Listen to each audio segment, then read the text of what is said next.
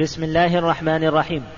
أيها الإخوة بموجب فهرس مكتبة الإبانة السمعية بجدة فإن رقم هذا الشريط هو أربعة وتسعون دال على ثلاثة وثمانين وستمائة وثلاثة آلاف وهو الشريط السادس من شرح كتاب الزكاة من الروض المربع.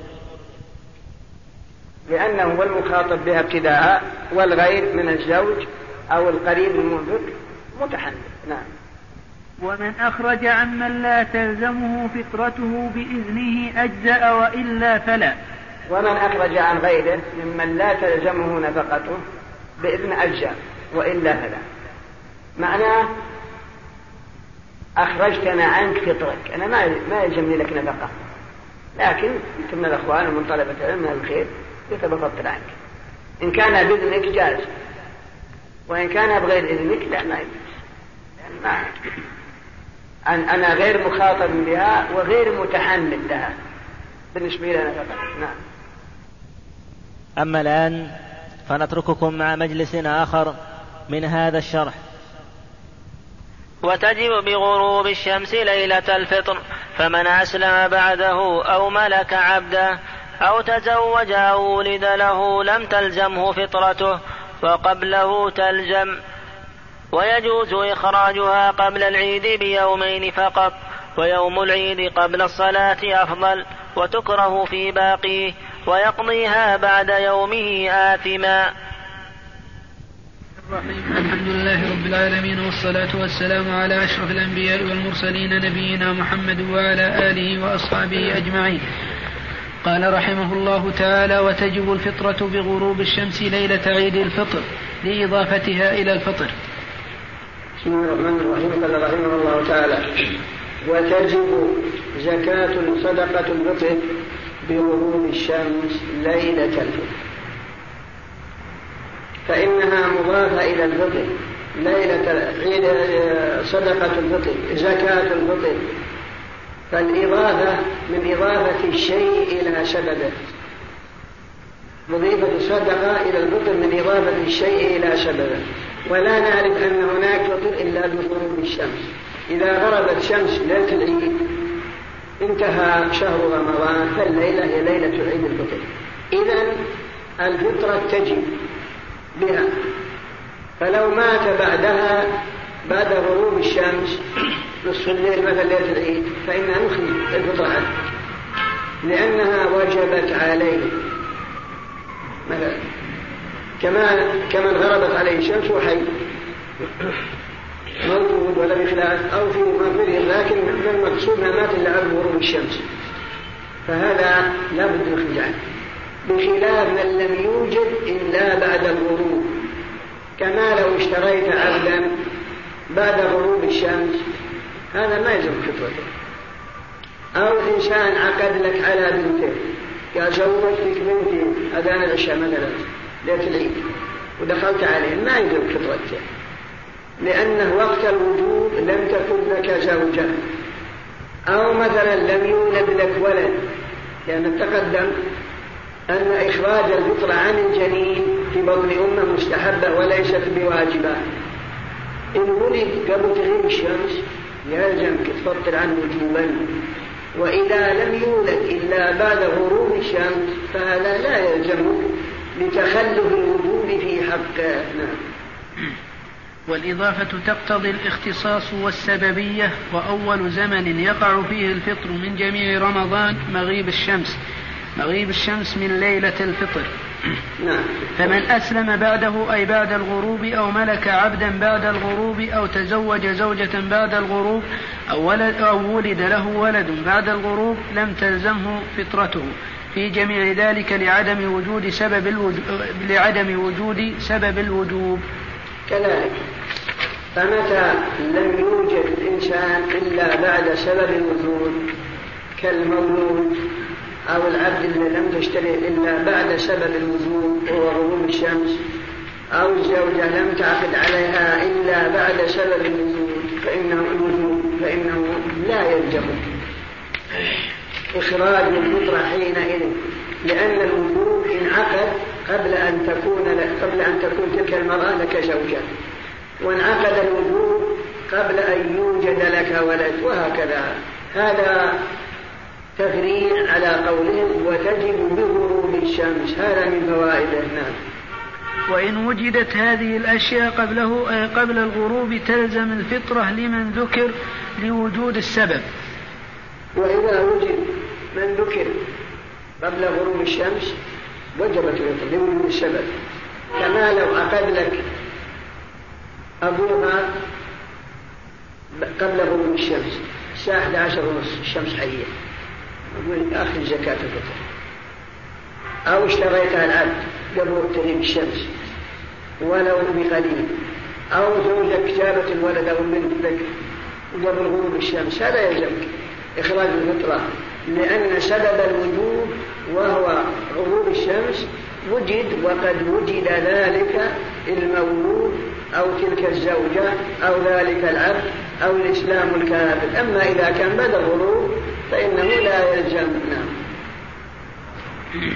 ويجوز إخراجها معجلة قبل العيد بيومين فقط لما روى البخاري بإسناده عن ابن عمر فرض رسول الله صلى الله عليه وسلم صدقة الفطر من رمضان وقال في آخره وكانوا يعطون قبل الفطر بيوم أو يومين وعلم من قوله فقط أنها لا تجزئ قبلهما لقوله صلى الله عليه وسلم أغنوهم عن الطلب في هذا اليوم.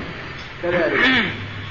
ويجوز تعجيلها قبل العيد بيوم أو يومين. لخبر ابن عمر رضي الله عنه فرض رسول الله صلى الله عليه وسلم صدقة وقال في آخره أمر بها أن تؤدى قبل خروج الناس إلى المصلى وفي بعض طرق الحديث. أمر أن يخرج قبل العيد بيوم أو يومين. رواه الدار قطني وغيره.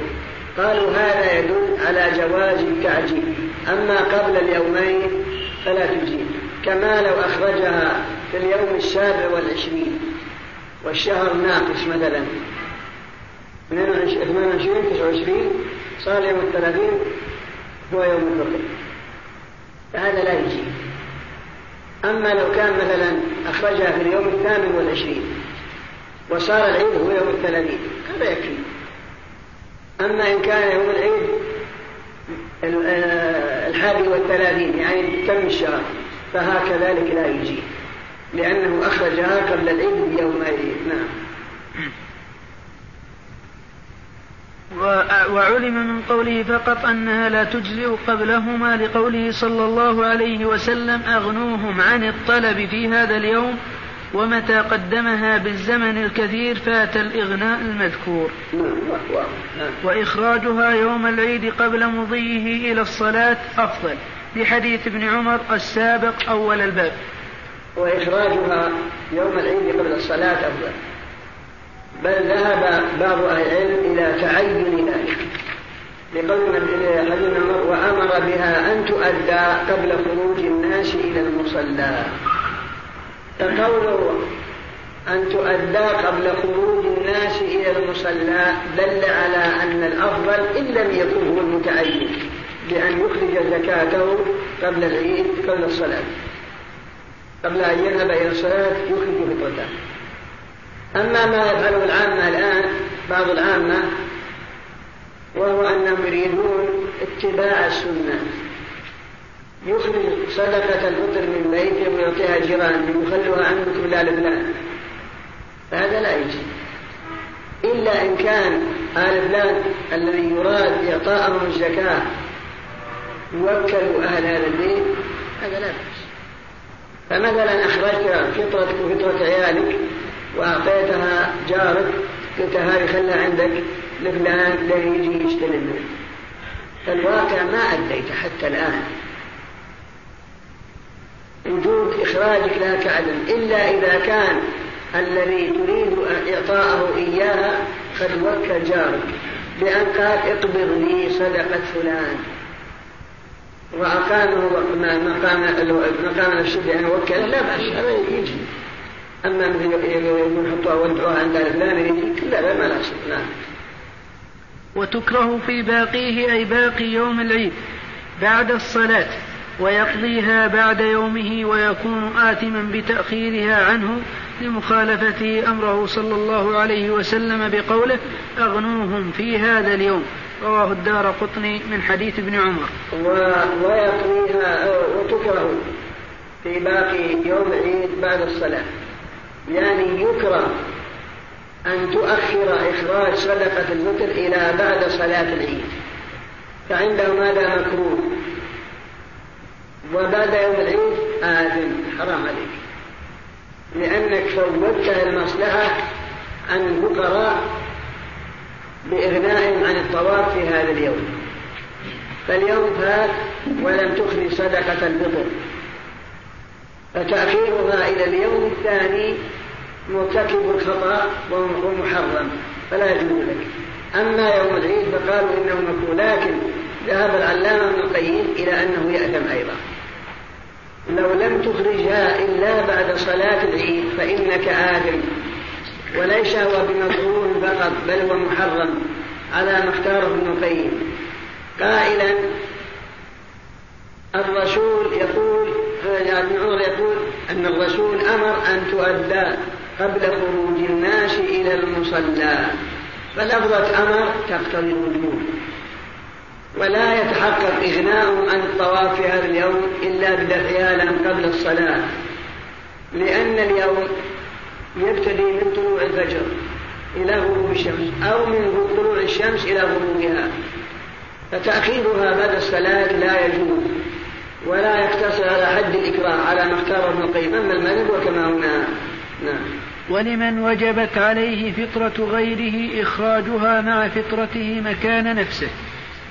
ولمن وجبت عليه فطرة غيره إخراجها مع فطرته مكان نفسه لأنهم تبع له وهو الأصل.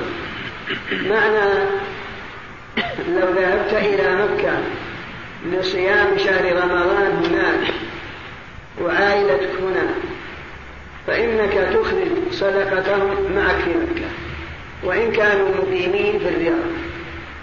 يجوز لك لأنهم تبع لك فأن تخرجها في مكان في المكان الذي أنت فيه. فيجوز لك أن تخرج صدقة عيالك وزوجتك في المكان الذي أنت تقيم فيه. وإن أخرجوها في المكان الذي هم فيه وأحسن أولى. لكن أنت لو وكلتهم على أن يخرجوها عنك في البلد وأنت هناك فهل هذا جائز؟ المذهب لا.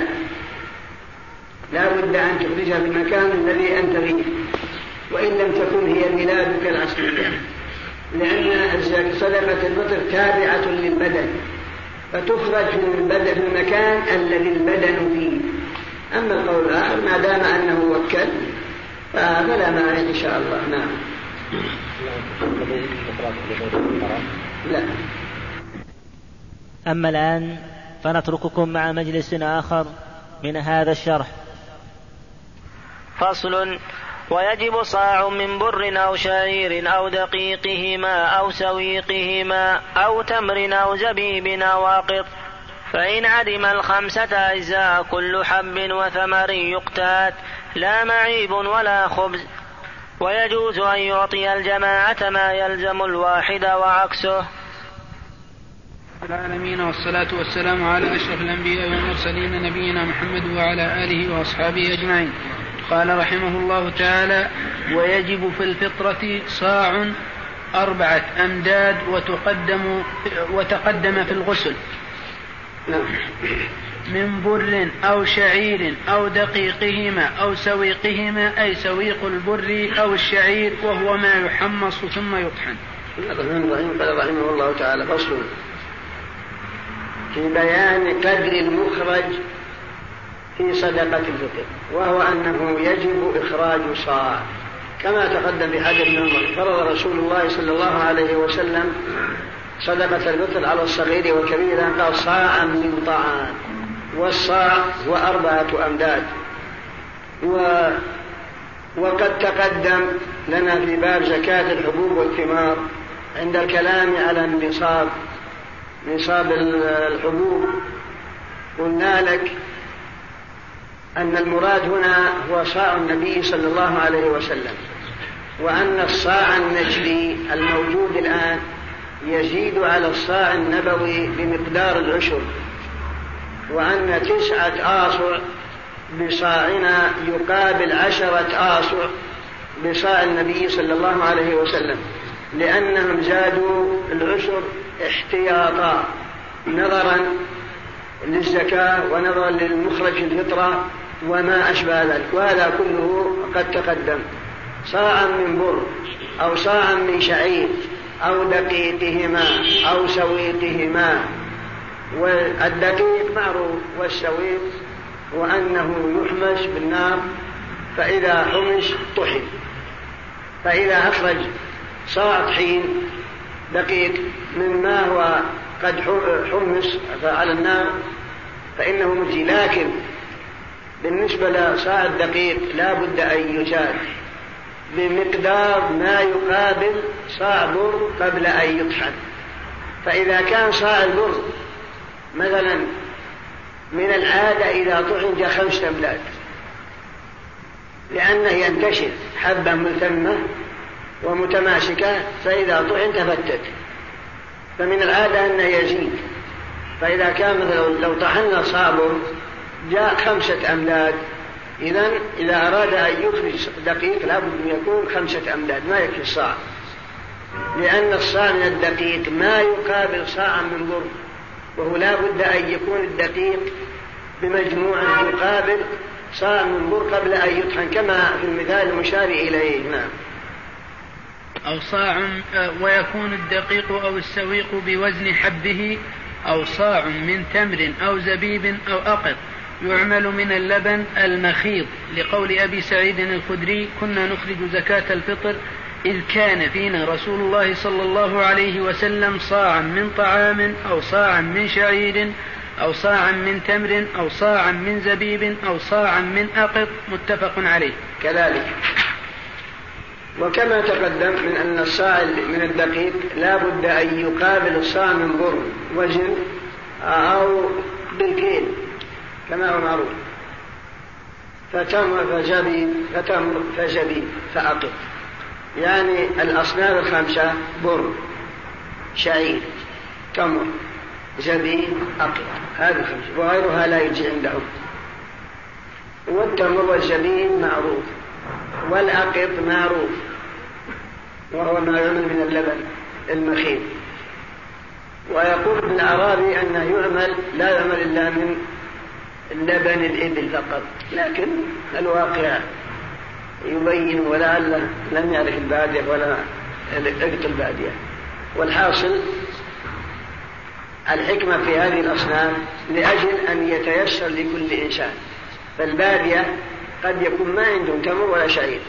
لم يكن عندهم قوت من الأقط فجاءت الشريعة بالمسامحة على أن يخرجوا من قوتهم المعتاد لأنه غالب قوت الأعراب. وهذا الشعير كذلك والزبيب الكرم أيضا قد يكون غالب قوتهم هو هذا فلا مانع. وقالوا أن ما زاد على غير هذه الخمسة لا يجزي ويأتي. نعم. والأفضل تمر فزبيب فبر فأنفع. نعم. صحيح. يعني ما خرج اليوم الشعير نعم. لكن لو أخرج جاهز على كل حال ما دام ما دام أن النصوص جاءت بهذا وإن كان الآن ترك الآن ما حد يأكل اللبة وهذا صحيح. نعم. والأفضل تمر من قال ما يجزي في العصر الحاضر الرأي من قال إنه ما يجزي في العصر الحاضر كم؟ أقول رأي من قال إنه ما يجزي في العصر الحاضر نظرا إلى العلة وأنه ما يوكل ما أعتقد أحد يقول إنه ما يجزي. نعم؟ قال إن قال مثل ما دام النص موجود نص عليه عينا كيف نأخذ علة متوهمة ونترك النص؟ قد يكون فيما بعد يكون قوت نعم. لكن من المشايخ في رمضان ذكر انه لا يجي طعام البهائم ولحم الشهيد. لا لا يجي إن شاء الله. والأفضل تمر فزبيب ما نستطيع أن نقول لا يجزي ورسول الله يقول يجزي فهل نقول خلاف بين رسول الله وبين هؤلاء المشايخ يقولون ما يجزي ما نقدر. ما دام النصف كله صاع من بر صاع من شعير صاع من طعام صاع من شعير. ما لحق. نعم. والأفضل تمر فزبيب فبر فأنفع فشعير فدقيقهما فسويقهما فأقل فالأفضل التمر لأن التمر لا يحتاج إلى مؤونة ثم يليه البر. واختار الموفق أن البر أفضل من التمر. وأنفع للناس الفقير من التمر. أما المذهب والتمر أفضل نظرا إلى أنه لا يحتاج إلى إدام ولا يحتاج إلى مؤونة طبخ وملح ونار وعمل بخلاف غيره فلهذا قال هو الأفضل. والموفق يرى أن البر هو الأفضل لأنه أنفع للفقير ولأن ولمشيش الحاجة إليه. فالأنفع. فالأنفع يعني من البقية الثلاثة. ما هو أنفع؟ فإذا تساوت فالزبيب فالشعير. فالشعير فدقيق البر ودقيق الشعير كل دقيق بمنزلة أصله فإن عدم الخمسة المذكورة أجزأ كل حب يقتات وثمر يقتات كالذرة والدخن والأرز والعدس والتين اليابس. فإن عدم الخمسة أجزأ كل ثمر مقتات مثل الدخن والذرة والأرز لكن الصواب أن الأرز يجيو بل هو أحسن من الشعير وأنفع وإن كان المذهب أنه لا يجزي ما دام أنه قوت البلد وغالب قوت البلد فالمتابع أن الأرز يجي وكذلك الذرة والدخن إذا كان قوتهم الذرة والدخن. فإنه أيضا كما هو موجود في بعض البلاد اليمنية وغالب قوتهم. فإذا أخرجوا فإنه مجزي لأنه أما الخمسة الأولى فهي منصوص عليها عينا. نعم. ولا يجزئ معيب كمسوس ومبلول وقديم تغير طعمه. ولا يجزي معيب كمسوس. وهو الذي نخر وسطه. أو مبلول. وهو الذي كثر عليه الماء. من قريب ما نسميه مخول أو مخول وقديم الحويل المرت مرة يعني تغيرت طعمته. هذا كله لا يجزي. إنما يخرج من قوت البلد والذي جرت العادة أن الناس يأكلونه نعم. وكذا مختلط بكثير مما لا يجزئ فإن قل زاد بقدر ما يكون المصفى صاعا لقلة مشقة تنقيته كذلك. وكذا لو اختلط صاع البر مثلا بما لا يجزي. كما لو اختلط صاع بر بشوي ذرة ولكن الذرة مليلة.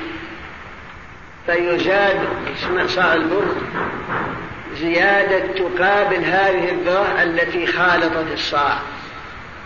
فهذا يجزي فإن كان لا يمكن صار كثير من كل ذرة فعندهم لا يجزي نعم. وكان ابن سيرين يحب أن ينقى الطعام. وكان ابن سيرين يحب تنقية الطعام وكذلك استحبه الإمام أحمد. يعني عندما تريد أن تخرج الفطرة ينبغي أن تكون نقيا من التراب ومن الحصى حصحص ومن التمن فيكون نقي. هذا هو الأفضل. يا أيها الذين آمنوا أنفقوا من طيبات ما كسبتم. نعم. وقال أحمد هو وهو أحب إلي نعم. ولا يجزئ خبز لخروجه عن الكيل والادخار. ولا يجزي خبز. لخروجه عن الكيل والادخار لو أعطيت مثلا باقي الخبز على أن لفظك ما جاز. لأن ما يمكن كيله ولا يمكن أن يدخر لمدة طويلة. قد ذهبت معنويته وعند آخرين. لا مانع لأن في الحقيقة قوت حتى ولو تأخر. نعم. و ويجوز أن يعطى الجماعة من أهل الزكاة ما يلزم الواحد وعكسه. بأن يعطى الواحد ما على الجماعة والأفضل ألا ينقص معطى عن مد بر أو نصف صاع أو نصف صاع من غيره وإذا دفعها إلى مستحقها فأخرجها آخذها إلى دافعها أو جمعت الصدقة عند الإمام ففرقها على أهل السهمان فعادت إلى إنسان صدقته جاز ما لم يكن حيلة. ويجوز أن يعطي الجماعة ما يلزم الواحد. مثلا في طرق أن صاع يجوز لك أن توزعها بين عدد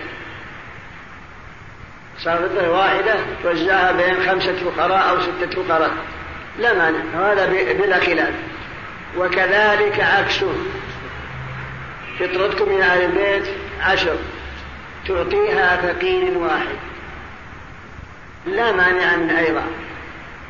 هذا وهذا كله بلا خلاف. إلا أن الأفضل بالنسبة لما يأخذه الفقير أنه ألا ينقص عن وإن نقص أو زيد فلا فليس في شيء. ولمن قبض الزكاة زكاة الفطر جاز له أن يدفعها عن نفسه. كما لو أعطيتها الفقير افطركم ثم أخرجها عن نفسه وهو عياله فلا مانع. أو مثلا فقير دفع صدقته لفقير آخر ثم الفقير ردها على الفقير الذي أعطاه إياه لأنها مستحب جاهز بلا حيلة. فمثلا زيد أعطيتها أنت. زيد فقير.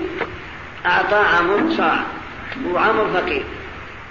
لما قبض عمر ردة على زيد ثانية لأن كل منهما فقير فلا مانع ما لم يكن حيلة بأن اشترط قال بقيك الصلاة ترد عليه هذا لا يجوز. لكن الفقير إذا دفع فطرته لفقير آخر ثم المدفوع إليه ردها إلى الفقير الذي دفعها إليه بلا حيلة هذا لا بأس به. وكذلك لو كان الإمام من عادته يقبض الزكوات لما قبضها وزعها على الفقراء وصادف أن الفقير أعيدت إليه فطرته أو زكاته. لا بأس. ما دام أنها جاءته بدون شرط ولا حيلة وهي مجزئة عنه وإن عادت إليه. أما الآن فنترككم مع مجلس آخر من هذا الشرح. باب إخراج الزكاة.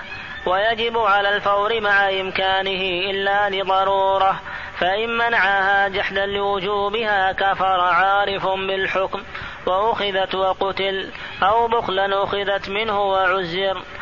وتجب في مال صبي ومجنون فيخرجها وليهما. الحمد لله رب العالمين والصلاة والسلام على أشرف الأنبياء والمرسلين نبينا محمد وعلى آله وأصحابه أجمعين. قال رحمه الله تعالى باب إخراج الزكاة. يجوز لمن وجبت عليه الزكاة الصدقة الصدقة تطوعا الصدقة تطوعا قبل إخراجها. ويجب إخراج الزكاة على الفور مع إمكانه كنذر مطلق وكفارة لأن الأمر المطلق يقتضي الفورية. بسم الله الرحمن الرحيم رحمه الله تعالى باب إخراج الزكاة. موضوع هذا الباب ثلاثة أمور. أولا بيان حكم إخراج الزكاة. ثانيا بيان حكم نقلها من بلد إلى بلد. ثالثا بيان حكم تعجيل الزكاة. فكان يقال باب إخراج الزكاة وحكم نقلها وتعجيلها. ويجوز إخراج صدقة التطوع قبل أن يخرج الزكاة. في هذا لا بأس به. وإن قلنا أن إخراجها على الفور لتعدي النفع فلو تصدق مثلا بألف ريال تطوع قبل أن يخرج زكاة ماله هذا جائز. ولا يشمله قوله صلى الله عليه وسلم لا يقبل الله نافلة حتى تؤدى فريضة لأنه يمكن الجمع بينهما. وهذا عندهم بخلاف صوم قضاء صوم رمضان. فمن أراد مثلا أن يصوم ست من شوال قبل أن يصوم قضاء قبل أن يصوم قضاء رمضان. قبل أن يصوم قضاء رمضان. فلا يجوز له. لو صام نفلا قبل صوم قضاء رمضان لا يجوز عندهم لعموم حديث لا يقبل الله نافلة. ولأنه لا يمكن الجمع بينهما. ولقوله صلى الله عليه وسلم من صام رمضان ثم أتبعه ستا من شوال. وما دام عليك خمسة أيام من رمضان ما بعد صمت رمضان. كان يكون عليك يوم من رمضان ما بعد صمته. تقول أبى أصوم الست قبل أصوم القضاء فعندهم لا. لأن صيام الست مشروط عقب صيام رمضان وأنت إلى الآن لم تصم رمضان. نهائيا بل عليك أيام وإن كان هناك قول آخر بجوازه لأن قضاء رمضان موسع في السنة كلها وهذا وقته محدود. لكن هذا كله جمع على ما قرره جمع من الأصحاب ويجب إخراج الزكاة على الفور وكذا نذر مطلق وكذا الكفارة. يعني إذا وجب عليك زكاة لا يجوز لك أن تؤخرها بدون عذر. حال الحول أمس على مالك اخرج زكاة اليوم. لأنه ذكروا أنه يعفى في التأخير يوم ونحوه. سدا لحاجة الفقير. كذلك النذر المطلق ليس بمقيد. كما لو قلت مثلا لله علي أن أن أتصدق بكذا. خمسة ريال. ألف ريال. هذا اخرج لا يجوز لك التخير أو مثلا كفارة. عليك كفارة يمين. وحنث. فمن حين يستقر الوجوب في ذمك يجب أن تخرجها فورا. كما لو قلت والله لا أدخل بيت زيد دخلت بيت زيد من حين دخلت؟ حالا أخرج الكفارة لأنه دين تعلق في ذمتك. ولأنه حق للفقراء فأعطهم حقهم. هذا معنى كنذر مطلق والكفار وكفارة نعم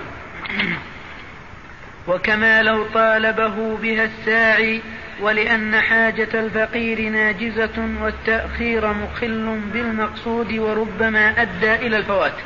وكما لو طالبه الساعي يعطيه فورا كأن يأتيك الساعي المأمور بقبض الزكاة من أرباب الأموال فحالا سلمها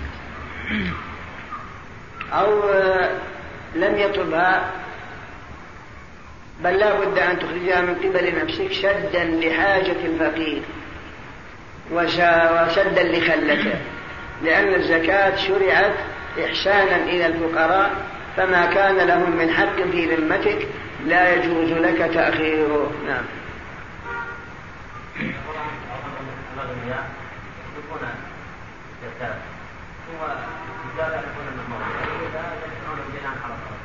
إيش؟ يعني لا الزكاة على التجار لا هذا بدفعها على هذا وهو ما يجوز يأتي بيان هذا فيما بعد. التاجر إذا علم أن هذا عند ما يكفي لا يجوز له أن يعطيه. ولا تعتبر ذمة بهذا.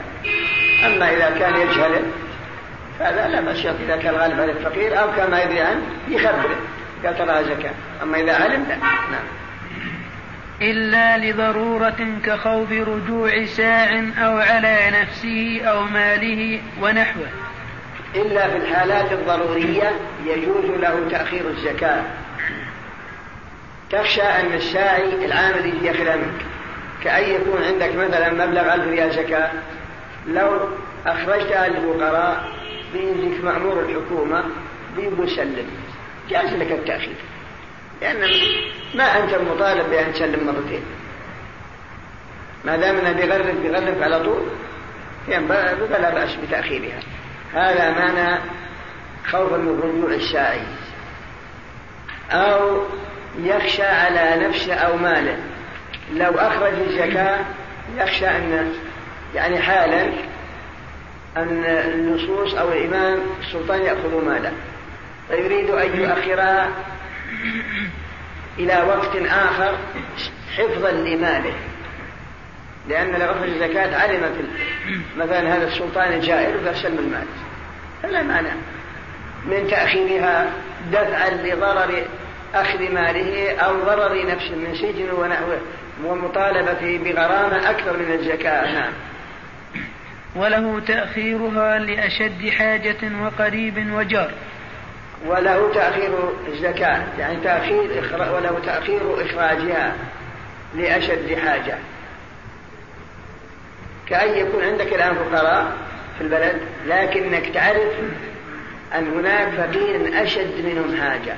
لا بأس بتأخيرها حتى تعطيها هذا المحتاج. فهذا مشور في التأخير نعم. جت جاهل يا شيخ هذا التأخير. تضمن نعم. ولتعذر إخراجها من المال لغيبة ونحوها.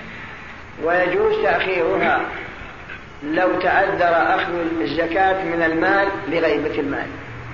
كأن يكون عندك مال غائب ولا تتمكن الآن تخرج زكاته جاز لك التأخير. لكن هل يلزمك أن تزكي المال الغائب من مال الحاضر. مثلا عندك أرض. عندك أرض للتجارة. ثمناها ثمنتها مئة ألف ريال. قلنا طيب طلع ألفين ونص ربع العشر. قلت والله ما عندي شيء الآن. مثلا. فهل لك التأخير أو نطالب التسليم؟ شو نقول عندك أرض للتجارة ثمنت مئة ألف ريال صارت الزكاة ربع العشر ألفين ونص. ربع العشر.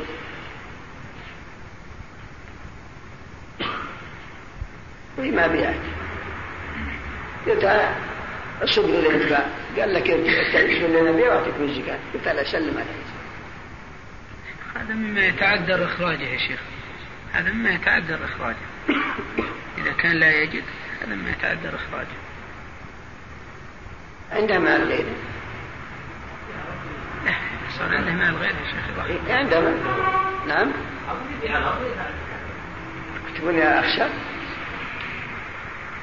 قلنا خلنا نبيع قلنا نروح نكسر؟ الآن تسوى مئة ألف لو بها ما ما شريت مني إلا بخمسين ألف.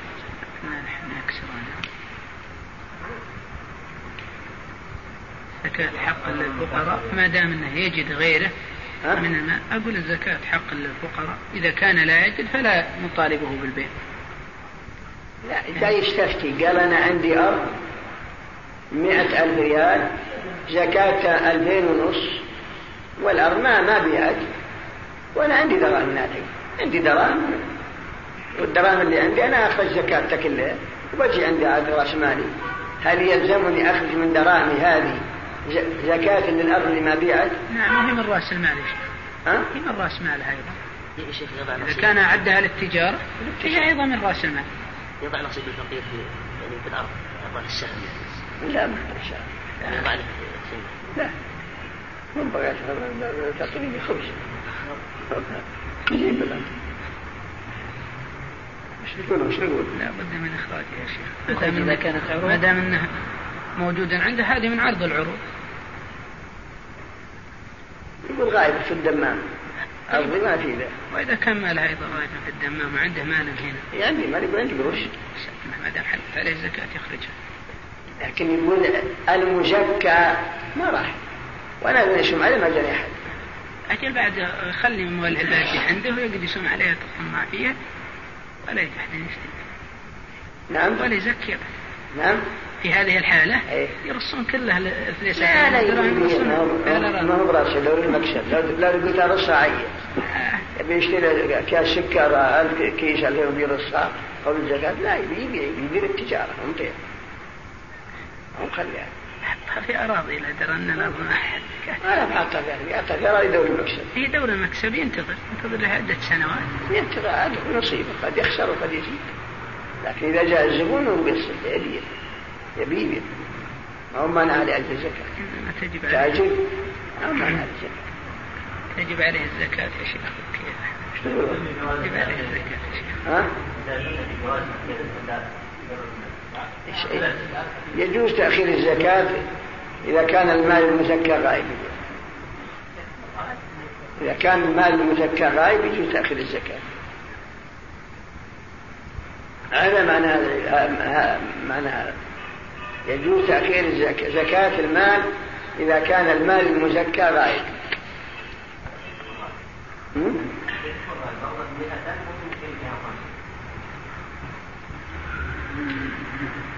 لكن هل نلزم يسلم من قروشه الثانية من صندوقه؟ يقول ما يبقى أنا ما اعطيكم من قروش اللي في ذكاني أنا أنتم اصبوا لنا بها الآن واعطيكم لا ما ننتظر هذا حق للفقراء ولا يجوز تأخيره. يقول حق الفقراء متعلق بعين المال هما يقول هما كنت قرأت في كتاب الزكاة. وتجب الزكاة وت... ويجب وتعلق الزكاة بعين المال ولها تعلق وتجب الزكاة في عين المال ولها تعلق بالذمة ما دامنا نقول وتجب الزكاة في عين المال خلوها في عين المال حتى وشو لا تاخذوا من قروش؟ يتحمل النقص بيده يدعو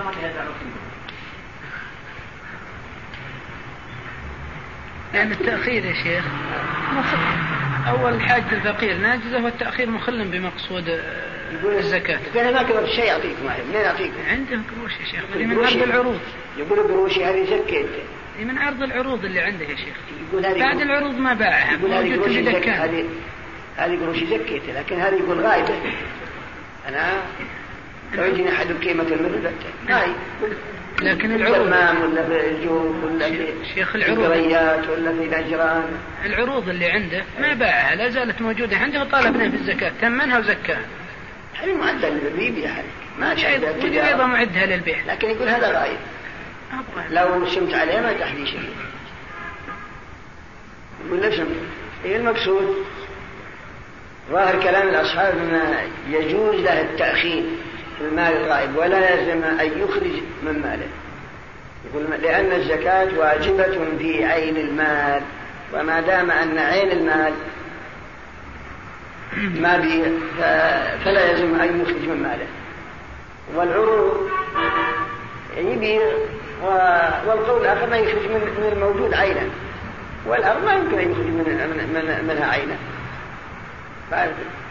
ولا العروض قد يقال اخرج ما دام ما بيعت. اخرج سكر ما يقابلها واخرج قهوة وهيل وتمر وخام. لأن هناك من يقول تخرج زكاة العروض من العروض. أما المقصود عندهم يقولون ما يجب نعم. إذا قلنا يا شيخ تخرج زكاة العروض من العروض وهي معروضة للبيع.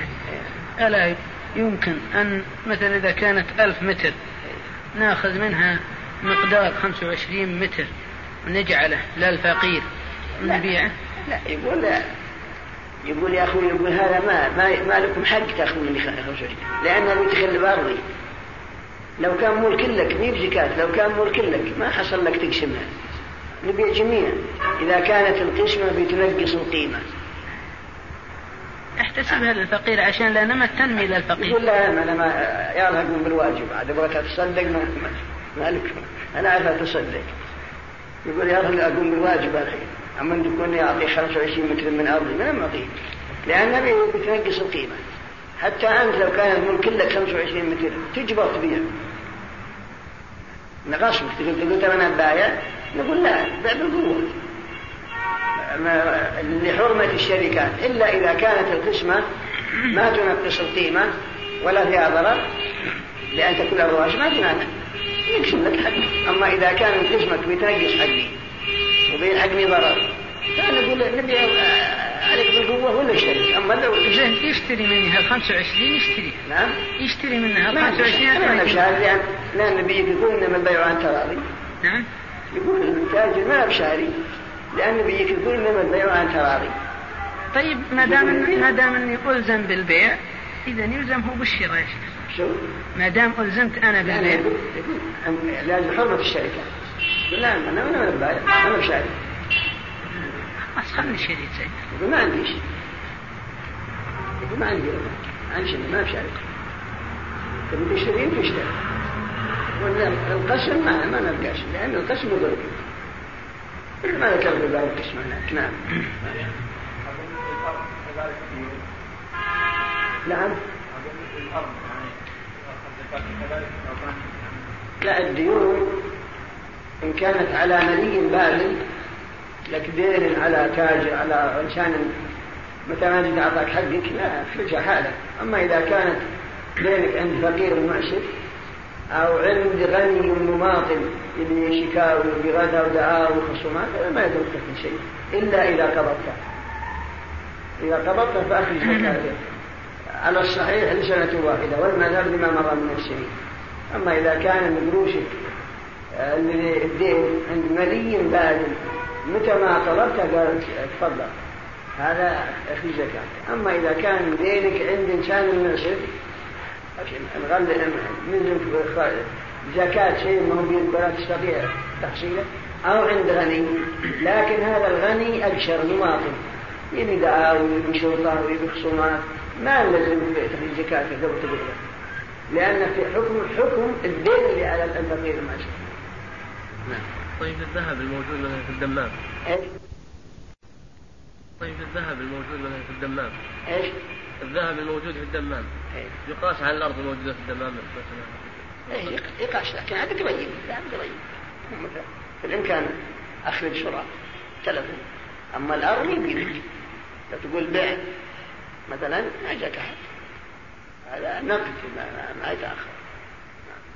فإن منعها أي الزكاة جحدا لوجوبها كفر عارف بالحكم وكذا جاهل عرف فعلم وأصر وكذا جاحد وجوبها ولو لم يمتنع من أدائها. فإن منعها جاحد جحودا لا شك أنه يكفر حتى ولو أخذ الزكاة. لو قال الزكاة ما هي واجبة ولكن نزول على رغبتكم أنا بطلنا الزكاة. نقول أنت مرتد فإنك جحدت ركنا من أركان الإسلام الخمسة. فهذا ردة ولو أخرجها. أما إن كان منع إخراجها بخلا ولا هو يعتقد الوجوب. يعني يقول أنا أعرف أن الزكاة واجبة لكن أنا مطلع. هذا يعزر وتخرج بالقوة قهرا أما إذا جحد الوجوب فهذا يكون مرتد بالاتفاق لكن هنا سؤال. هذا واضح إذا جحد وجوبها أنه مرتد. وهذا بلا خلاف إلا في خلاف شاذ. لكن لو قال في زكاة في نوع معين في نوع معين مثلا المذهب وقول كثير من العلم أن العلبة فيها زكاة وحرب الفجل فيه زكاة والبذورات اللي تكال وتدخر فيها زكاة وعند آخرين ما قال أقول لكم ما فيها زكاة أنا أجحد الوجود في هذا الشيء. لا يدخل معلش كان الدليل ظاهر الوجوب ولا عنده دليل في منع يعني في جحدها قد تلحق المسألة هذه. يكون جحدا لوجوبها يعني خاص بما هو مجمع على وجوبه نعم نعم نعم مثل ما نحن نقول الخضار ما فيها ما فيها زكاة الأحناف يقولوا فيها زكاة الحنفية الخضار لا يقول فيها زكاة إحنا نقول ما فيها شيء اللي يقول ما فيها شيء ما ما ما يشكل يكون محل اجتهاد ومحل بحث ولا شيء مجمع عليه. نعم. وأخذت الزكاة منه وقتل لردته بتكذيبه لله ورسوله بعد أن يستتاب ثلاثة. هذا حكم من جحد وجوبها فإنها تؤخذ منه قهرا ثم هو يقتل كفرا. قيل حدا لأنه مكذب لله ولرسوله لكن بعدما يدعى إلى التوبة ويعرض بالأدلة مثل نظير ما تقدم في من جحد وجوب الصلاة. نعم. ثلاث مرات؟ اي نعم. ثلاث مرات؟ اي نعم فاستتاب ثلاثا بهما. نعم. أو بخلا أي ومن منعها بخلا من غير جحد أخذت منه فقط قهرا كدين الآدمي ولم يكفر وعزر إن علم تحريم ذلك وقوتل إن احتيج إليه. أما من منع الزكاة بخلا مع اعتقاده بالوجوب فهذا تؤخذ من قهرا ويعزر لامتناع فإذا لم يمكن أخذها منه إلا بالقتال جاز للإمام قتاله. كما لو امتنعت قبيلة من قبائل العرب بأن منعت الزكاة قالوا نحن نعتقد الوجوب لكن ما إحنا نعطيك إياها. جاز للإمام أن يقاتلهم بقصة أبي بكر حين قاتل مانع الزكاة. وقد نظر عمر رضي الله عنه في ذلك حتى إن أبا بكر أقنع بالحجة وقال عمر ما رأيت إلا أن قد شرح الله صدر أبي بكر للقتال فعلمت أنه الحق. نعم. ووضعها الإمام في مواضعها. والإمام عليه أن يضع الزكاة في مواضعها ويعطيها مستحقيها. على الوجه المطلوب نعم. ولا يكفر بقتاله للإمام. ولا يكفر بقتاله للإمام. يعني هؤلاء الذين منعوا الزكاة ولم يؤدوها ما نحكم عليهم بأنهم كفار؟ ما دام أنهم معتقدون وجوبها نعم. ومن ادعى أداءها أو بقاء الحول أو نقص النصاب أو أن ما بيده لغيره ونحوه صدق بلا يمين. ومن ادعى أنه أداها أو ادعى أن النصاب لم يكن أو ادعى أن الحول لم لم يتم. صدق. بلا يمين أمره الله لأنها أمانة بينه وبين ربه. كأن يقول أنا أديت زكاتي وهو ممكن أن يكون صادق. أو قال اللي عندي ما يبلغ نصاب أو قال الحول ما بعد تم. كل هذا القول قوله لأن أمر لا يعلم إلا من جهته. نعم.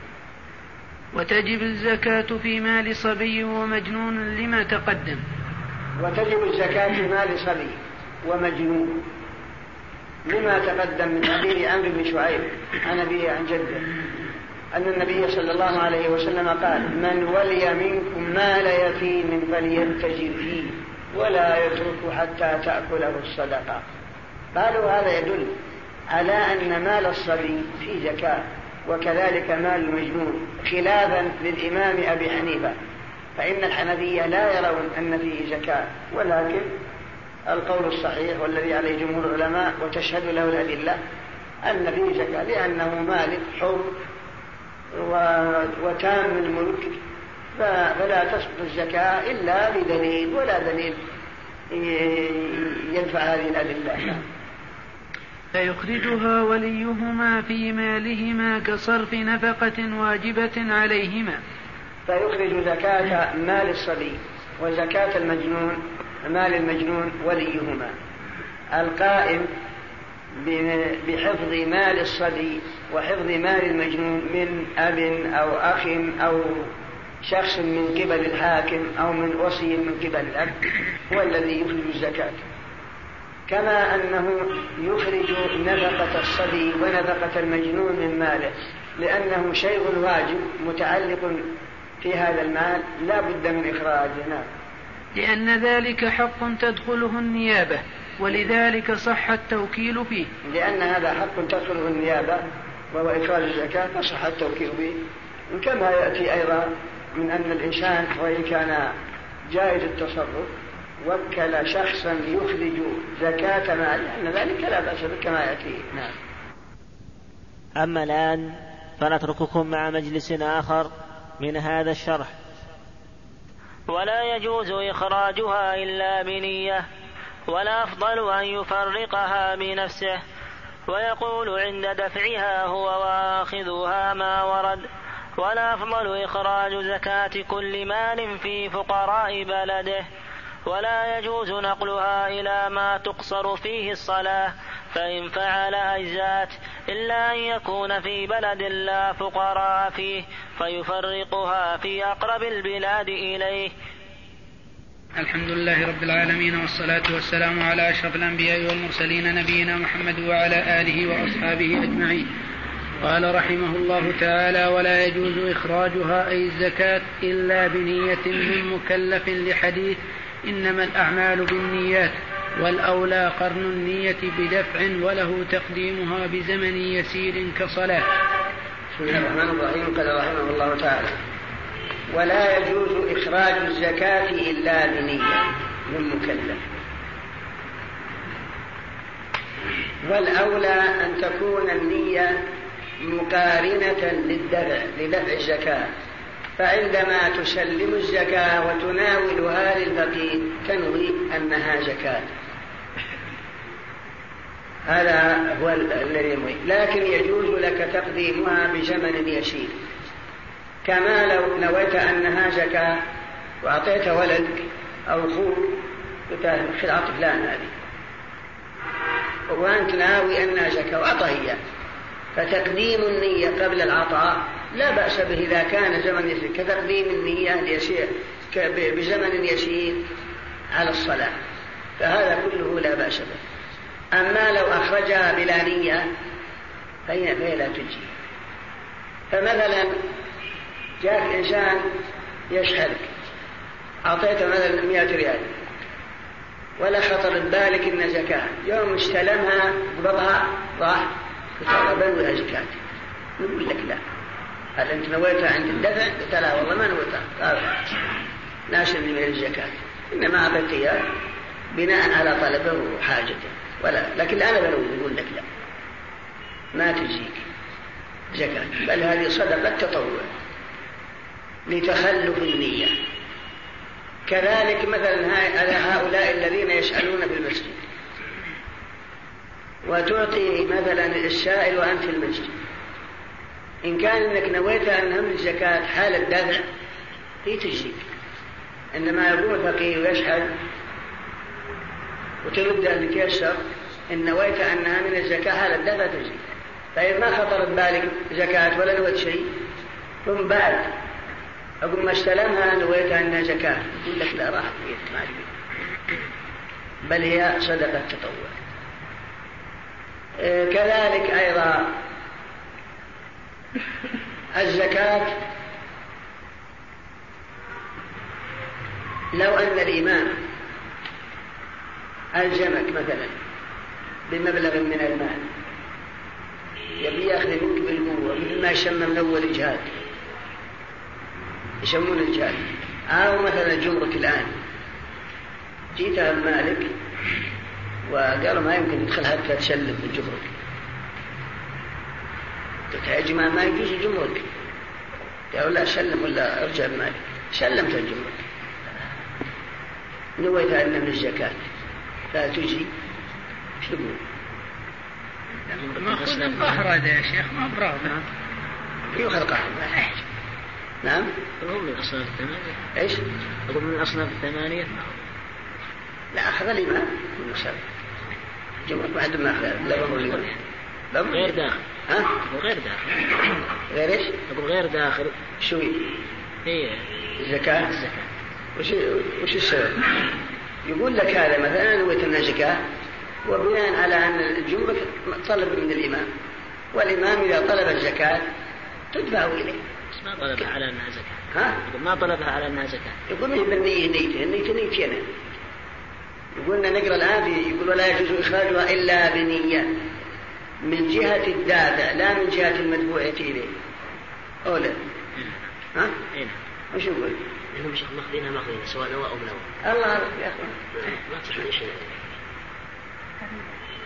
شو يقول؟ هذا مثل قول فرعون يا شيخ نسأل زيد بن مكحول برحب مو مرحب من غصب يا شيخ بالغصب على كل حال لكن يقول ما دام شربنا أنا إيه،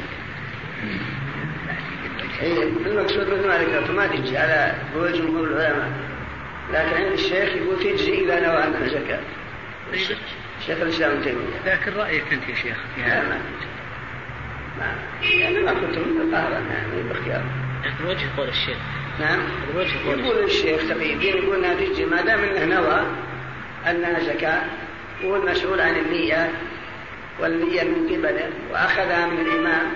يعني فإذا نوى أنها من الزكاة تجي هذا رأيي. وما نوى بعد ما جزموا بأخذه نعم. لو ما جزموا ما نوى ومعلوم نعم.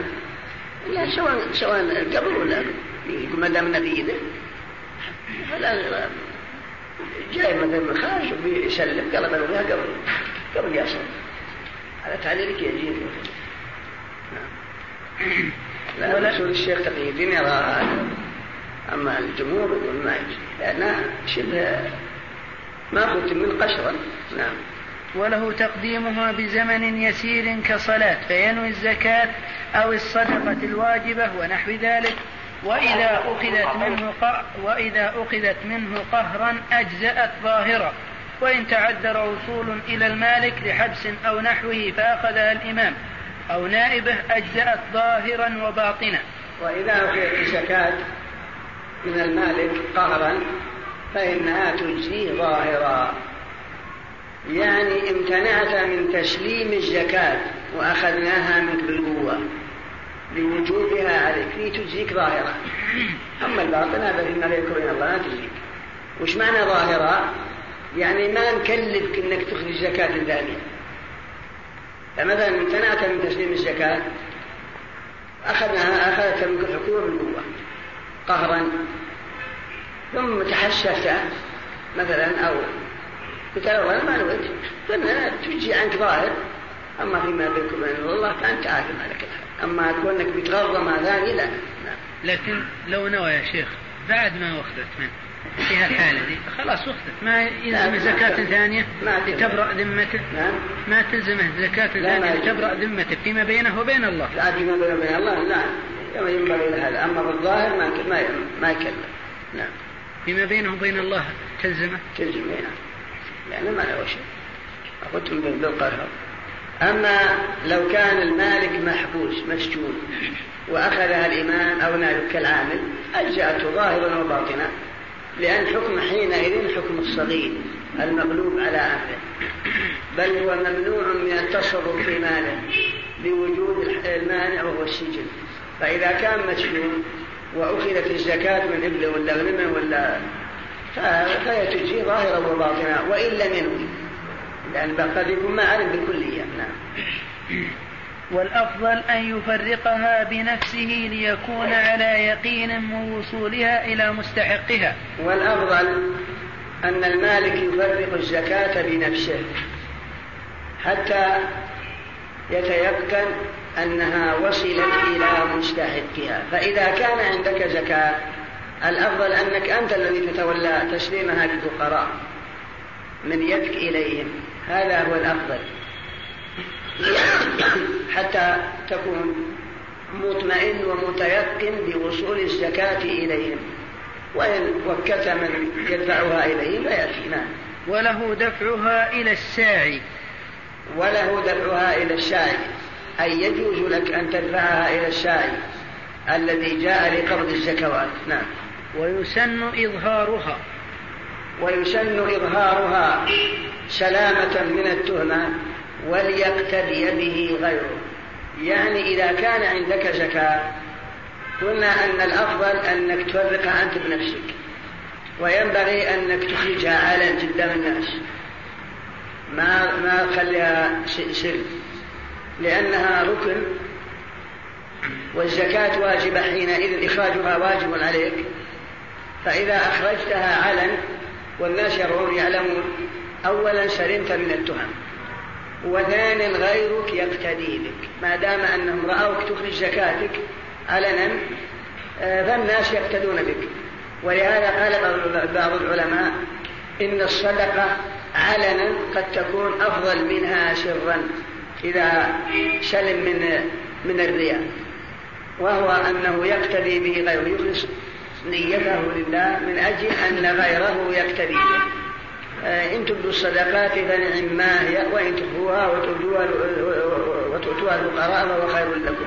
لكن صدقة العلانية مع إخلاص النية أفضل منها سرا لأجل أن الغير يقتدي. فكذلك إخراج الزكاة كونها علن والناس يرون هذا هو الأفضل. بعدا لك أنت عن تهم الناس ولأجل أن يقتدي بك غيرك. نعم.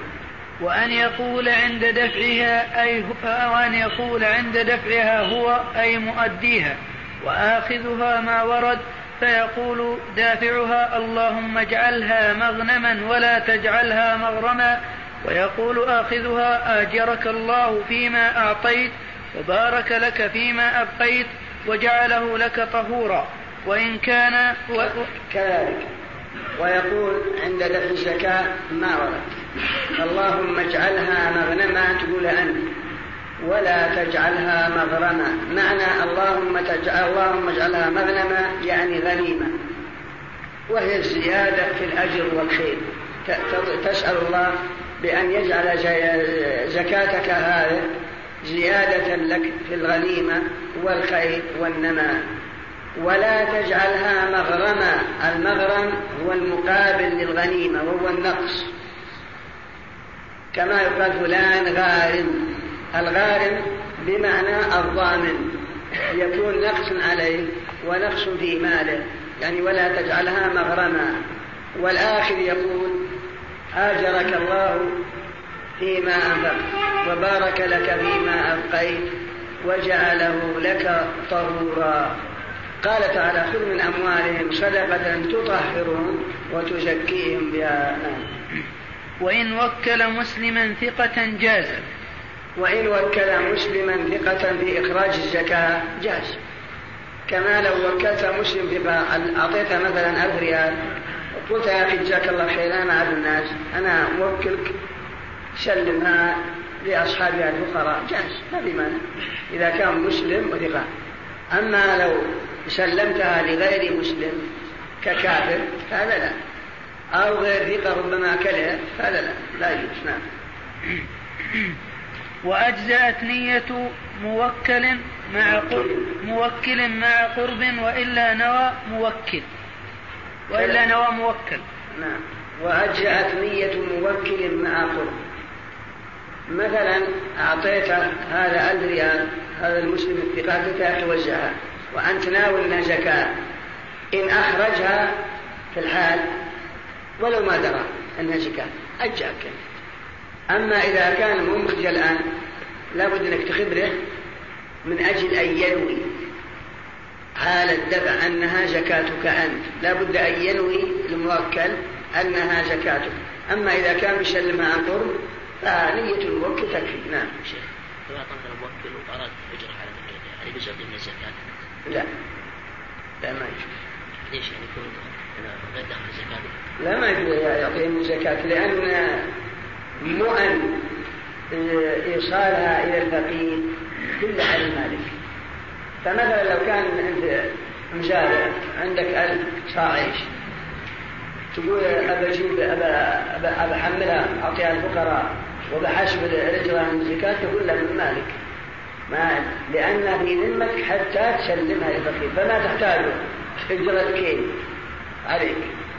وأجرة شيل السيارة. عليك. الفقير ما له إلا يستلم زكاة. إذا يقبل فقط يقبلها كاملة. ومعونتها وما تحتاجه هي عليك من مالك لا من الزكاة. فلهذا قالوا مؤونة عداد ومؤونة كيال ومؤونة إجرة نقل كلها على المزكي لا على لا لا لا على الفقير ولا على نفس الزكاة نعم. وإلا نوى موكل عند دفع لوكيل ووكيل عند دفع لفقير. وإذا كان مسلم قرض ينوي الموكل أنا أنوي مثلا أن أعطيك إنها زكاة وأنت تنوي. أيضا حينما تسلمها للفقير. أنا أخبرك قلت هذا ألف ريال ترى زكاة أقل من تقبل. نويت. فأنت عندما تسلمها بالنيابة عني تنوي أنها فأنها زكاة. نعم. ومن علم أهليته أخ... ومن علم أهليته آخذ ومن علم أهليته آخذ كره. ومن علم أهلية آخذ أيوة. كره إعلامه بها. ومع ومع عدم عادته لا يجزئه الدفع له إلا إن أعلمه. ومع علمه بأهلية الآخر. يكفي لا تكلم بأنها زكاة. فمثلا قلنا أنك تنوي أنها زكاة. أو أعطيتها مسلم ثقة يوزعها عنك ونويت أنها زكاة. وهذا الوكيل كذا مثلا أنت وكيل لي. إن كان اللي بتسلم هذا تعرف أنه فقير لا تقول زكاة لأن في كسر لقلبه في شيء من المهانة. أن تنوي أنها زكاة ويكفي. أما إذا كنت تعرف مين بعد ياخذ وتعرف أن الغالب أنه يعني إما أن, أن تجاهر بهذا هذا لابد تخبره. تقول يا أخي تراها زكاة هذا إذا كان أنت ما تعرف فقره. أما إن كنت تعرف الرعطية وتنوي يكفي لأنك إذا أخبرته انكسر قلبه وذل وجهه واستحيا ورأى أنها منقصة لا ينبغي أن تدخل عليه زيادة نقص وزيادة شيء من المهانة والحزن. أما إذا كان به بالعادة يا أخي أو أنك جاهل به ما تدري وغني هذا لابد تخبره. تقول ترى زكاة إن كنت غني ترى ما تنبغي لك ما تحل لك وإذا كنت فقير اشتري نعم والأفضل إخراج زكاة كل مال والأفضل إخراج زكاة كل مال في فقراء بلده ويجوز نقلها إلى دون مسافة قصر من بلد المال لأنه في حكم بلد لأنه في حكم بلد واحد. والأفضل إخراج زكاة المال على فقراء البلد. فإذا كان مالك في الرياض فالأفضل أنك تخرج زكاة مالك على فقراء الرياض.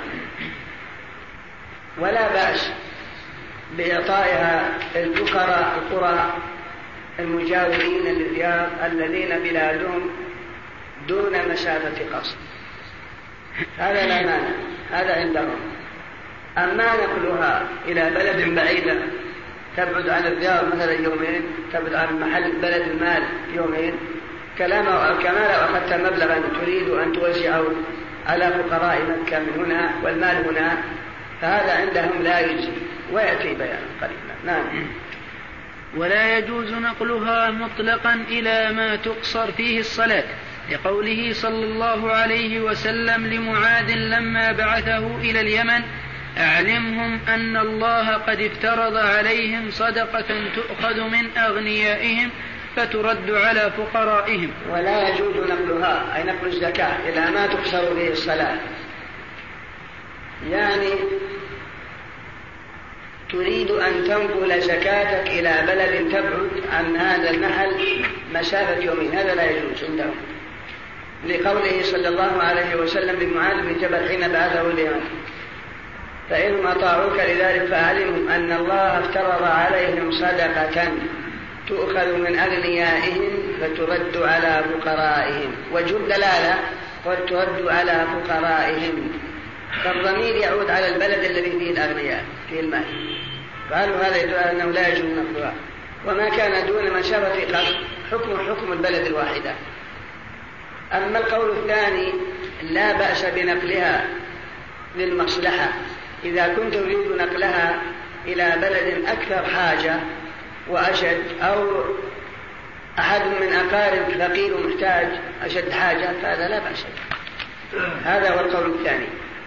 وهذا هو الذي عليه العمل أنه يجوز نقل الزكاة إلى بلد أخرى إذا اقتضت المصلحة ذلك إما لشدة حاجة أهل تلك البلدة المنقولة إليهم تلك الزكاة أو أنهم أيضا أقارب وذوي رحم وهم مساوون بالحاجة أهل بلدك فهم أحق. وهذا القول اختاره شيخ الإسلام ابن تيمية يعني وهو جواز نقل الزكاة إلى بلد أخرى للمصلحة. واختاره إمام هذه الدعوة الشيخ محمد بن عبد الوهاب وهو اختيار الإمام البخاري في صحيحه. جواز نقل الزكاة إلى بلد أخرى وإن كانت بعيدة للمصلحة واستدلوا على هذا بأن أن زكاة اليمن كانت تأتي إلى المدينة. وإن كان قالوا أنها جزية من كل حال من دينار ومن عدل لكن لكن نقل الجزية وغير الجزية. والرسول كان يبعث السعاة إلى البادية وهم يبعدون عن المدينة مسافات ومع هذا يأتون بها إلى المدينة وتوزع على الفقراء والحديث ترد على فقراء تؤخذ من أغنيائهم فترد على فقرائهم ليس فيه دلالة على عدم جواز نقلها أو إعطائها فقراء غير تلك البلدة ما فيما يدل. إنما هذا بيان نصر الزكاة للفقراء. نعم. بخلاف نذر وكفارة ووصية مطلقة. بخلاف نذر مطلق وكفارة ووصية مطلقة. فهذه عندهم يجوز نقلها. لو قلت إن شفى الله مريضي فلله علي أن أتصدق بألف ريال. مثلا أو أو إن حضرت كذا فلله علي أن أذبح شاة. ما في مانع. عندهم لو ذبحتها في مكة ولا في القصيم ولا في شدير ولا في أي جهة وإن كانت بعيدة. وكذلك النذر تصدق به على فقراء بلاد بعيدة فهذا كله لا بأس عندهم. أو أن والدك أوصى بأن قال يعطون الفقراء من ثلث يوزع عليهم مئة, مئة ألف ريال. وزعوها على الفقراء. يجوز لك أن توزعها على فقراء بلدك وبلد الموصي.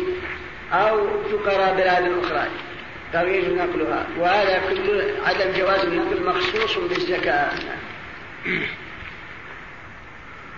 فإن فعل أي نقلها إلى مسافة قصر أجزأت لأنه دفع الحق إلى مستحقه فبرئ من عهدته ويأتم إلا أن يكون المال في بلد أو مكان لا فقراء فيه فيفرقها, فيفرقها في أقرب البلاد إليه لأنهم أولى. فإن نقلها عندهم يقول لا يجوز لا يجيزون النقل نقل الزكاة إلى ما تحسب به صلاة لكن لو فعل قالوا أجزأت إنما يأثم فقط وإلا لا يطالب بإعادتها لأنه قد أوصلها مستحقيها إلا أن يكون في بلد لا فقراء فيه فيفرقها في أقرب البلاد إليه. نعم. وعليه مؤونة نقل ودفع وكيل ووزن. هذه مسألة وعليه مؤونة نقل وكيل وعد ووزن. عليك أنت. فما تحتاجه السيارة من أجرة أنت اللي يلزم تستأجر وتجيب حتى تسلم البقية والكايات إذا كان يحتاج إلى أجرة أنت اللي تجيب. وتواجه بإيتي فالفقير ما عليه شيء. ولا تجعل تأخذها من الزكاة بل من مالك أنت الخاص. لأن لأنك أنت المخاطب بتسليمها للفقراء آه، قال الله تعالى وأقيموا الصلاة وآتوا الزكاة. فلا يحصل إيتاء الزكاة إلا بتسليمها للفقراء.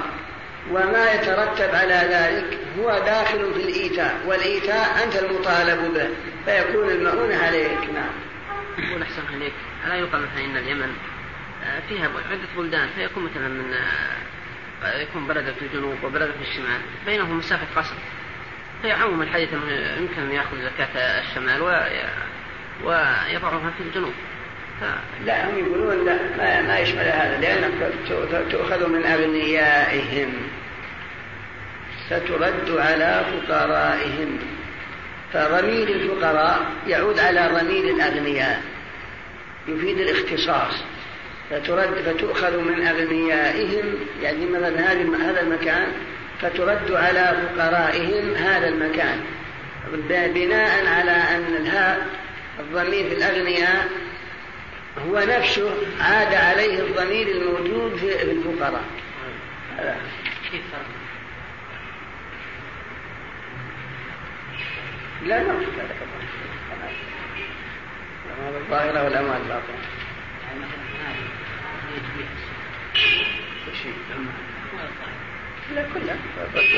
عليه ما في ما يدل على أن تفرق بين الأمرين بعض المرة يفرقون بالنسبة إلى الدين إذا كان بين أن الدين يمنع وجوب الزكاة بعض يقول هذا خاص بالأموال الباطنة خلاف الأموال الظاهرة والأصل كل واحد نعم أما الآن فنترككم مع مجلس آخر من هذا الشرح.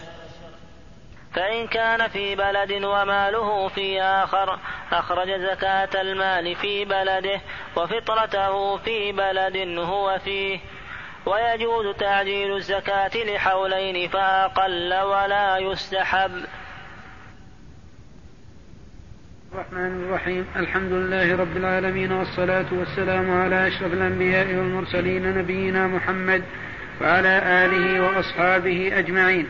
قال رحمه الله تعالى فإن كان المالك في بلد وماله في بلد آخر أخرج زكاة المال في بلده أي بلد أي بلد به المال كل الحول أو أكثره دون ما نقص عن ذلك لأن الأطماع إنما تتعلق به غالبا بمضي زمن الوجوب أو ما قاربه بسم الله الرحمن الرحيم. قال رحمه الله تعالى وإن كان المالك في بلد وماله في بلد آخر. أخرج زكاة المال في البلد الذي فيه المال إذا كان كل الحول أو أكثر الحول وهو في هذه البلد. معنى لو كنت أنت هنا ولك أموال في جدة مثلا أو في مصر أو في أمريكا أموالك في أمريكا أكثر السنة؟ فإن زكاة مالك تخرجه على المسلمين في أمريكا. لا في بلدك الذي أنت فيه. كما نعرف كما وكما سيأتي في الباب بعده أن الزكاة لا يجوز دفعها إلا لمسلم. فدفعها لغير المسلم لا يجوز بكلها لكن لو كان مالك هناك في أمريكا مثلا للتجارة فالزكاة عندهم توزع على فقراء المسلمين الذي البلد فيه. لا في البلد الذي أنت مقيم فيه. وقيل العبرة بكمال بالبلد الذي تم الحول فيه. فإذا كان الحول تم يعني تم الحول والمال هنا وإن كان أكثر هناك أكثر المدة هناك بأن يكون مالك مثلا عشرة أشهر كله في أمريكا وفي الشهرين الأخيرين جاء إلى هنا. فالمذهب أنك ترسل زكاتك إلى أمريكا والقول الآخر لا. في المحل الذي حال عليه الحول ووجبت الزكاة والمال فيه. هذا كله بناء على قولهم. وقد سبق لك أن قلنا يجوز نقل الزكاة من بلد إلى بلد للمصلحة. إذا كان هناك أشد حاجة للفقراء. أو لك أقارب ولك أقارب وله رحم في وهم محتاجون. فلا مانع. فنقلها من هناك إلى هنا لغرض صحيح ومصلحة بينة على القول الصحيح أنه لا بأس به. وإنما هذا تفريع على كلامهم القائلين بعدم جواز نقل الزكاة. نعم. شيخ لو أعطاها غير مسلم تجزئ. لا. لا لابد يعيد. نعم.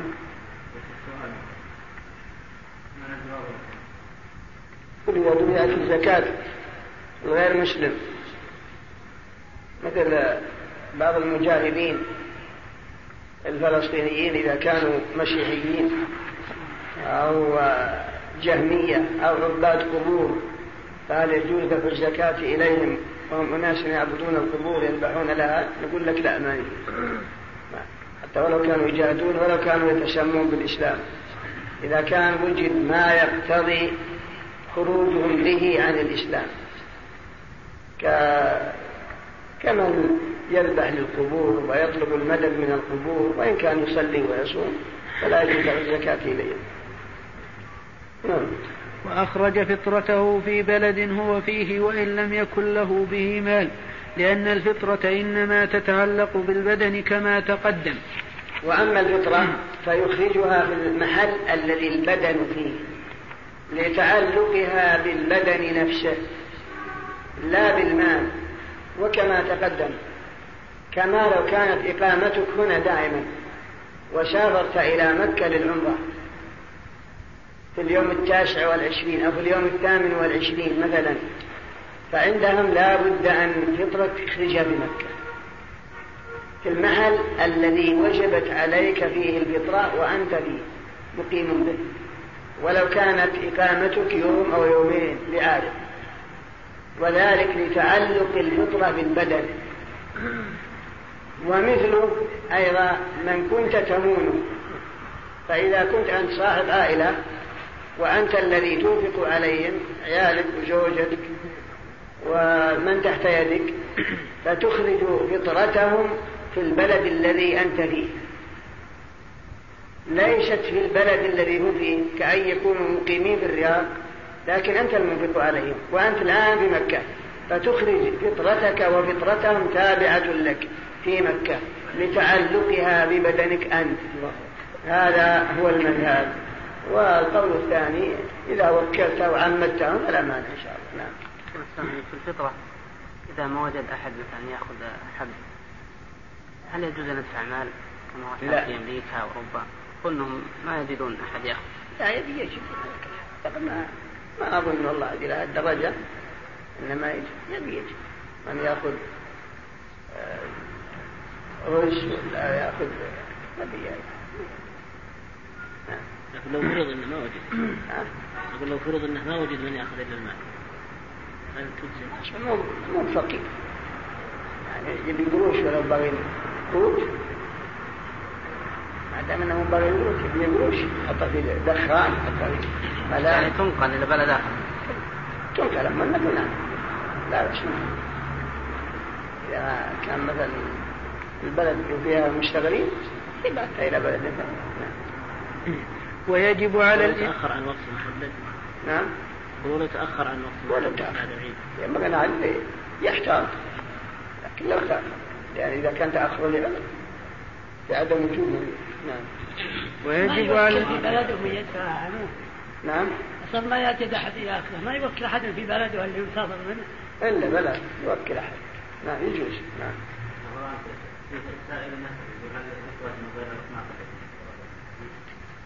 يجوز الأرز يجوز نعم لأنه غالب القوت قوت البلد وأحسن. الأرز يجوز. و- ويجب على الإمام بعث السعاة قرب زمن الوجوب لقبض زكاة المال الظاهر كالسائمة والزرع والثمار لفعله عليه الصلاة والسلام وفعل خلفائه رضي الله عنهم بعده. ويجب على الإمام أن يبعث السعاة للنواحي لقبض زكاة الأموال الظاهرة كالزروع والثمار وال- والمواشي. فعلى الإمام أن يبعث أناس يقبضون زكاة الناس. كما فعل رسول الله صلى الله عليه وسلم. وكما هو فعل الخلفاء الراشدين ومن بعدهم.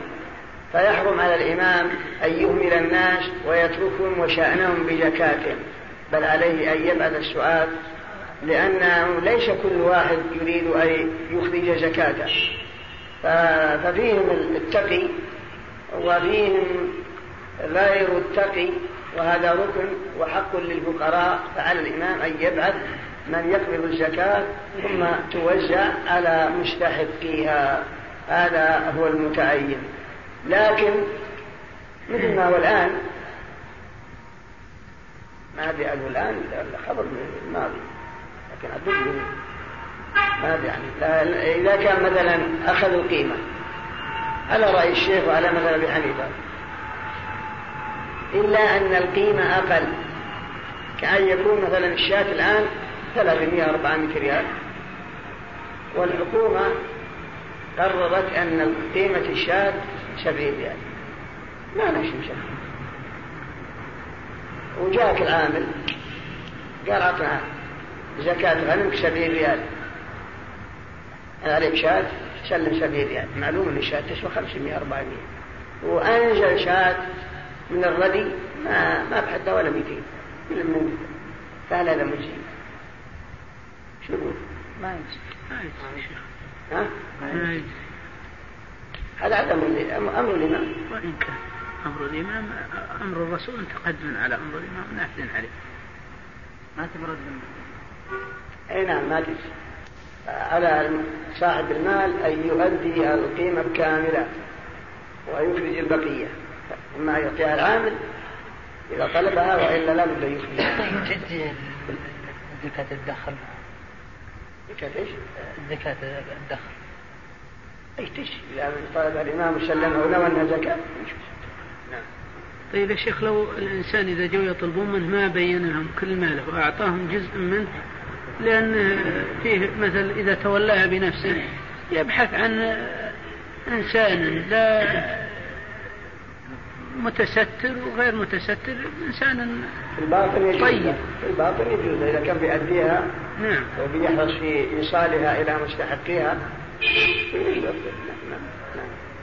يا شيخ إذا كان الإمام غني. يأخذ الزكاة منهم. وما ما يجوز ياخذها ياخذها يوزعها على الفقراء. كنائب المسلمين مو بياكلها معناه إن الإمام يبعث السؤال فإذا جاءت الزكاة قبضت عمد أناس يستلمونها ويوزعونها على الفقراء.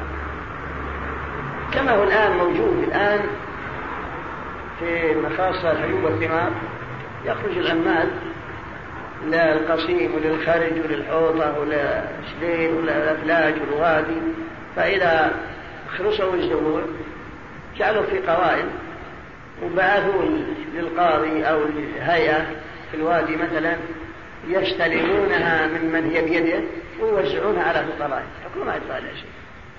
ما تدفع غنية أحسن الله إليك. نعم. الإمام وجوبا. أي وجوب. أحسن. ويجوز تعجيل الزكاة لحولين فأقل لما روى أبو عبيد في الأموال بإسناده عن علي أن النبي صلى الله عليه وسلم تعجل من العباس صدقة سنتين ويعضده رواية مسلم فهي علي ومثلها وإنما يجوز تعجيلها إذا كمل النصاب لا عما يستفيده. ويجوز تعجيل الزكاة لحولين فأقل. ولا يستحب خروجا من الفعل بعض العلماء لا يجوز. المعنى لو كان عندك مال مثلا عندك مئة ألف ريال وفيها ألفين ونص الزكاة ربع العشر قلت أبخرج الآن خمسة آلاف لهذا الفقير من مئة ألف. زكاة ألف وأربعمائة واحد وزكاة ألف وأربعمائة واثنين. المزيد ما نبغي شيء. أبعجلها الآن نظرا إلى حاجة هذا الفقير يتزوج ولا عنده شيء فأنا بعطي زكاتها السن وزكاة المجملة نقول لا بأس يجوز. ما في مانع. ولا يستحب لأن النبي صلى الله عليه وسلم تعجل من العب من عمه العباس زكاة. وهذا لا بأس. لكن لو كان عندك مثلا أقل من النصاب وتريد أن تخرج زكاة حوالين يقول لا ما يجزيك. لأن سبب الزكاة سبب الوجوب لم لم ينعقد. نعم. وإذا تم الحول والنصاب ناقص قد والنصاب ناقص قدر ما عجله صح وأجزأه.